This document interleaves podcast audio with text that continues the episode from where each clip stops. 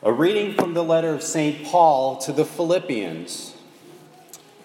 Christ Jesus, though he was in the form of God, did not regard equality with God something to be grasped.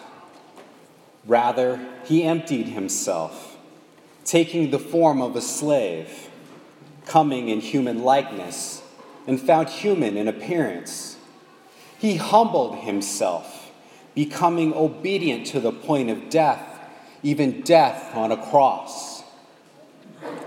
Because of this, God greatly exalted him and bestowed on him the name which is above every name, that at the name of Jesus every knee should bend, of those in heaven and on earth and under the earth, and every tongue confess that Jesus Christ is Lord to the glory of God the Father.